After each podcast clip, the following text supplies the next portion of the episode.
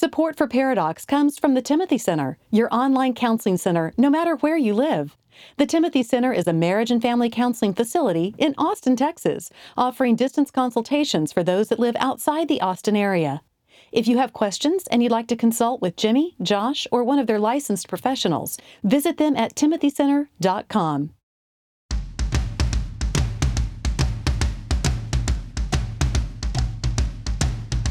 Recording live from Austin, Texas, a conversation about marriage and family that women will love and guys won't want to turn off.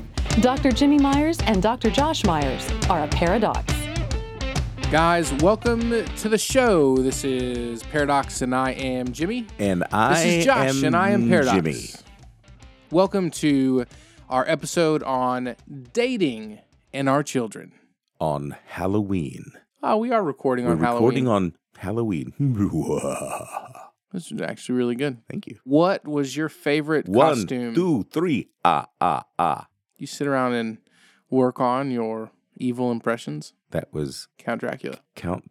Count Chocula. no, what was the guy I think on it's just Sesame the Street? Count. The Count. Okay, sorry. What was your favorite costume growing up? Mostly we went as hobos because that's really all the clothes we had. We were actual hobos. Am I bringing up a bad memory? Yes. Um, I'm triggered right now, and so I need a little space. I perpetuated a microaggression Mhm. by not knowing that about you. What was your favorite? We went as hobos, mostly because we were hobos. Do you remember a I, Halloween I did costume? have a hobo party one time. Do you remember that? You did. We dressed up as homeless people. That's pretty terrible. And when he turned 16, he had a party for the entire school, most of which didn't know him. No. But everyone got invites and they were told cards only, i.e., cash only. it was the biggest party in school history. It was. We and did it on the top of the parking the garage. parking garage, and you had a big tote board, kind of like Jerry Lewis. uh, it's for the kids. What the world needs now is love, sweet love. Would play every time we went to the tote board, and when you counted up your money because you were wanting a car, hmm so everyone was giving toward your down payment on a car. that was brazen. Josh. Oh, yeah. brazen. Brian McKnight back at one was played a couple of Mm. times that night. Meet me at the crossroads, crossroads, Ah, Bone Thugs. and Harmony. We played a little No Diggity, probably a little bit of uh, This Is How We Do It. A little bit of Sandi Patty. No, Mm-hmm. no, no. That was a good time. We've digressed to birthdays on this Yes, Halloween. on Halloween. My first ever Halloween, when I had no choice in the matter, Jimbo dressed me up as Gandhi. And see, here's the thing. He had a perfectly, I mean, geometrically round head. A geometrically round, bald, a bald, geometrically round head with two ears stuck out on the sides. We cut a hole in the top of a pillowcase, put Mr. Potato Head glasses on him, and he went as Gandhi.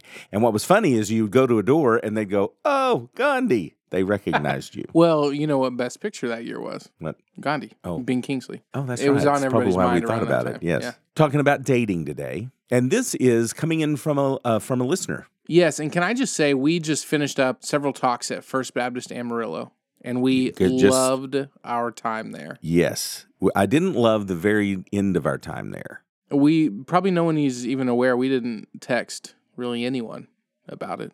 Yes, all, we were just laying it out all over the interwebs that we were there, but not that our plane got canceled. Yeah, on Sunday our plane got canceled. And so they said, "Here's a voucher to the Roach Motel." It was like the Ashmore. Well, what it was is there was at least three to four cars that were up on blocks. They were disabled in some way. Not front. literally. There was a car with a windshield bashed in Yes. and cars with flat tires. But And I will go just about anywhere. I'll eat anything. I'll stay just about anywhere. And really, my protective parental instincts kicked in. Josh, do not get out of this car.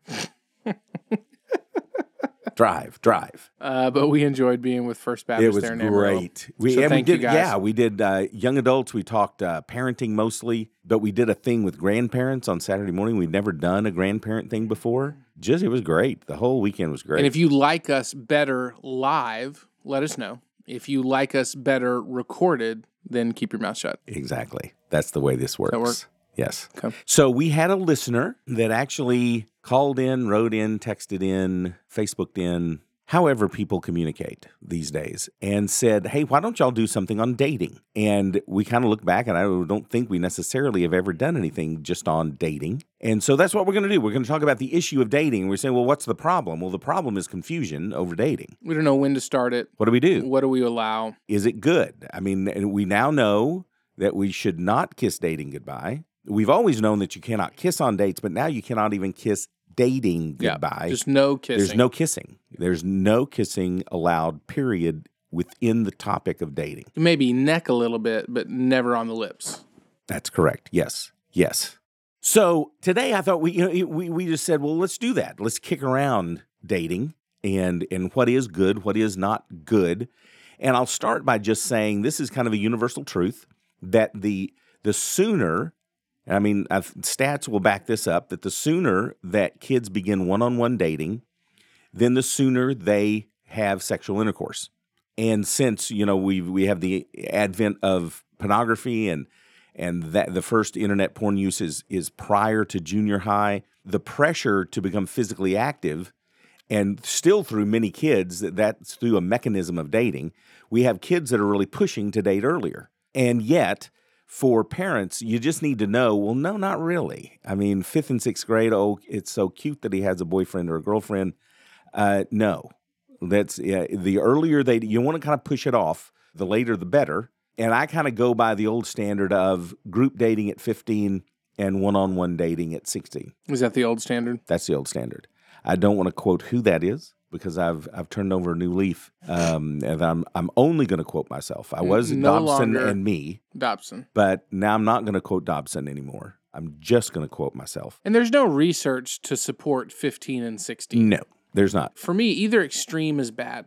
Yes, not allowing it at all, and just no expectations or no standards or rules or boundaries. And so wherever you land in the middle, you know, as long as you're not in the extremes, potentially it's going to be okay. So, what are some sort of some dating standards? What should we try to teach our kids? You know, whenever it is that they're they're going to be allowed. And I'm going to throw some Keith Green on you. Are you ready for some Keith Green? Mm-hmm. Remember uh, when you knew Keith Green's dead date, but not my birth date? No. Or was really? that Keith Green? When what year did he die? It was eighty three. Really? Ish, something like that. What yeah. year was I born? I don't know. So Keith Green, he wrote a thing called the Last Days newsletter I remember this one kind of article that he wrote in that about how you should not marry or even date a non-believer, and that was very impactful for for my sort of my view of of dating because you know his big deal was we need to be friends with everybody. The worst sinners in school, we need to be friends with everybody. We're not too good to be friends with anybody. So be friends with everybody, but don't date everybody. You know, and there's a difference between being a friend with somebody and dating them. And I've sort of adhered to that. I, I agreed with it then, and I still do. The idea when someone dates someone, you're sort of putting your stamp of approval on who they are universally. And again, no one wants to talk this way, but every marriage begins with a date. And everyone goes, "That's stupid." You know, I, am gonna. I'm just dating someone in high school. What are you out of your mind? And I know it's it's different times, but I, the junior prom, I went with a girl I've been married to now for 30, going on 39 years next month. You don't know.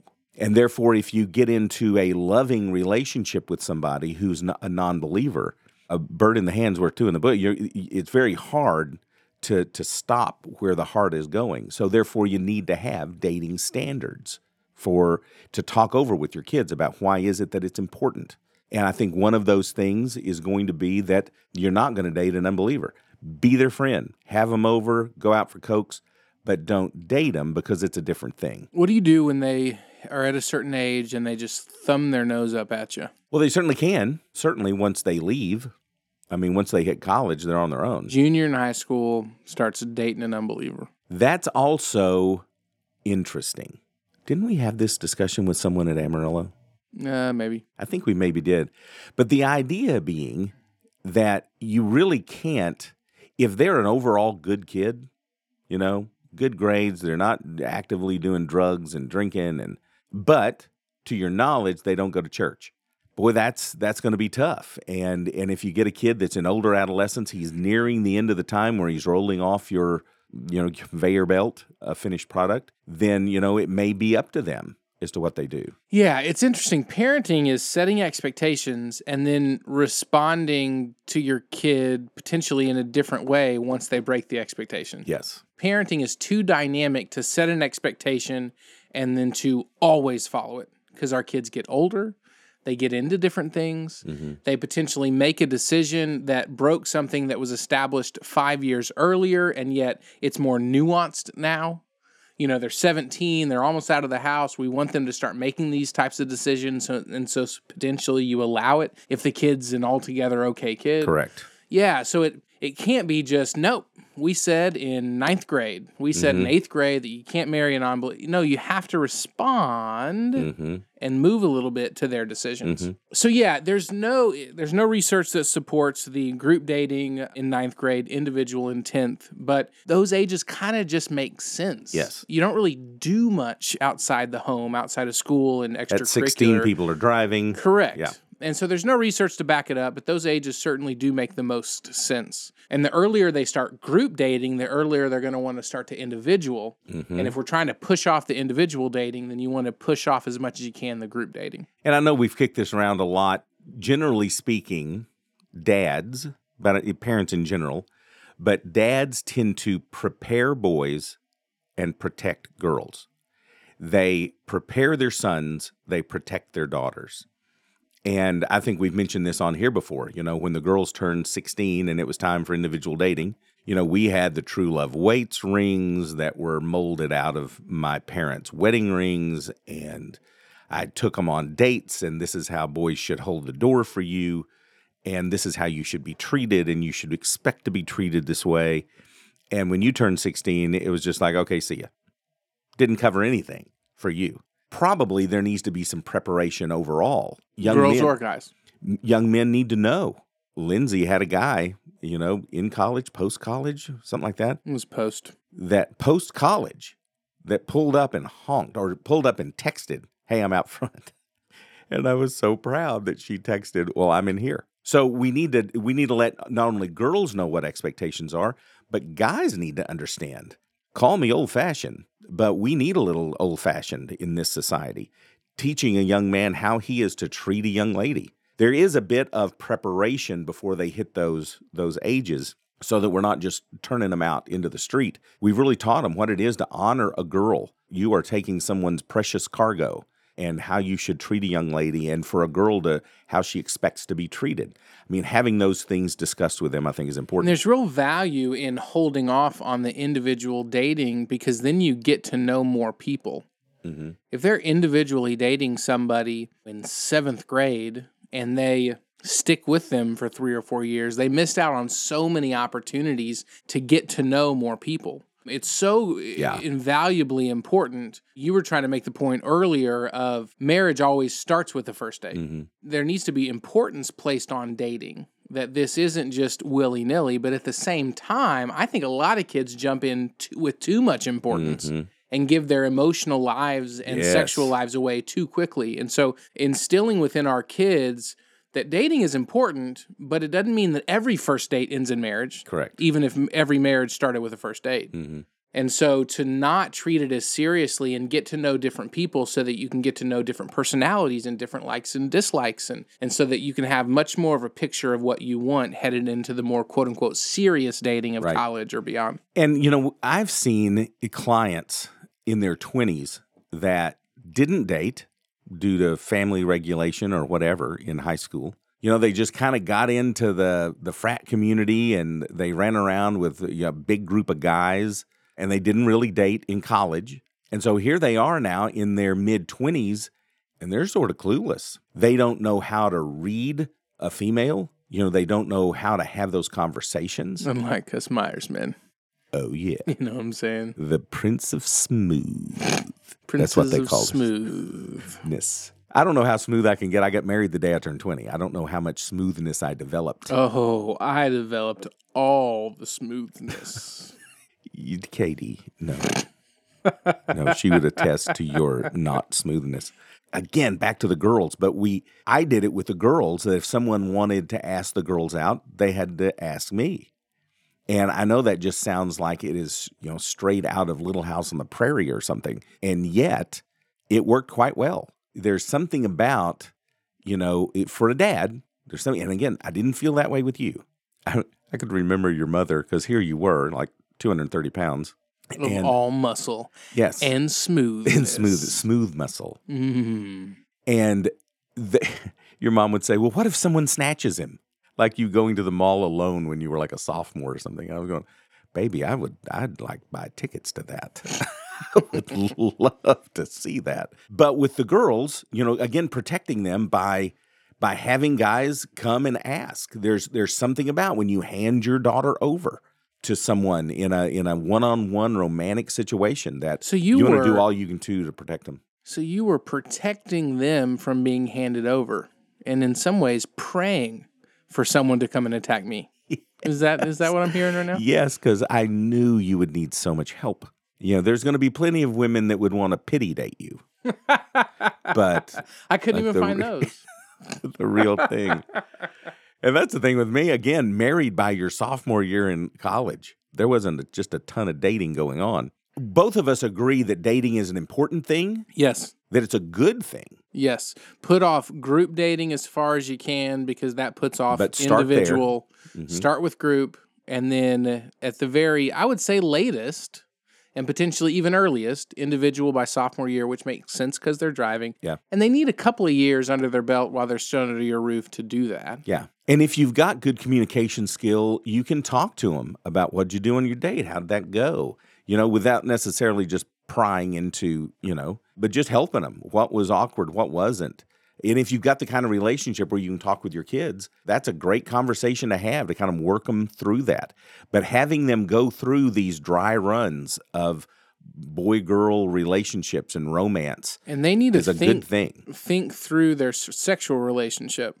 Uh, they already are, but you need to at least that uh, you know the whole sex talk thing needs to be more than just one time when they're in seventh And grade it needs out to in have started retreat. in early elementary Correct, school. and so it needs to happen. In fact, this weekend I'm spending time with my kindergartner, and we're going to go over the sex talk. Early elementary school, Jimbo. Well, Late. she already learned the F word. I know, but like fourth or fifth, I wouldn't say early elementary school. That needs to happen early and often, the sex talk. And so they, before that, long before they start individually dating, they need to have conce- fully conceptualized in their mind where they stand there. That's very important. They make the decision prior. Yes, and and allowing you to talk with and work with your child to determine what are their dating standards. And you need to make sure they know why yes, they're not having sex. yes, Not just that we don't because the just Bible prob- says so. Yes, not just prohibited, but why are we prohibited? What is that? Everyone else seems to be loving it. So what's the deal? And to be able to explain that to them, talk to them about you know again not only not having sex on dates, but you know we, the Bible knows you know everyone who knows knows that the Bible says that a home run is wrong, but what about a single? What about a stand up double? What about all those things that sexual acts that the Bible never specifically mentions? And we need to talk about that. And we need to know what will we do, what will we not do, where will we go? Hey, if your girlfriend or your boyfriend's parents are not there, then you don't go to that house. You don't. That's a standard that you set, and he or she knows what your dating standards are. And so that's just out of the equation. You know, because so often, you know, kids will always say, you know, they'll say, Yeah, I had sex with my girlfriend, but you was like it was an accident. You know, Sex isn't accidental. Sexual intercourse is one of the more intentional, premeditated acts that someone could ever do.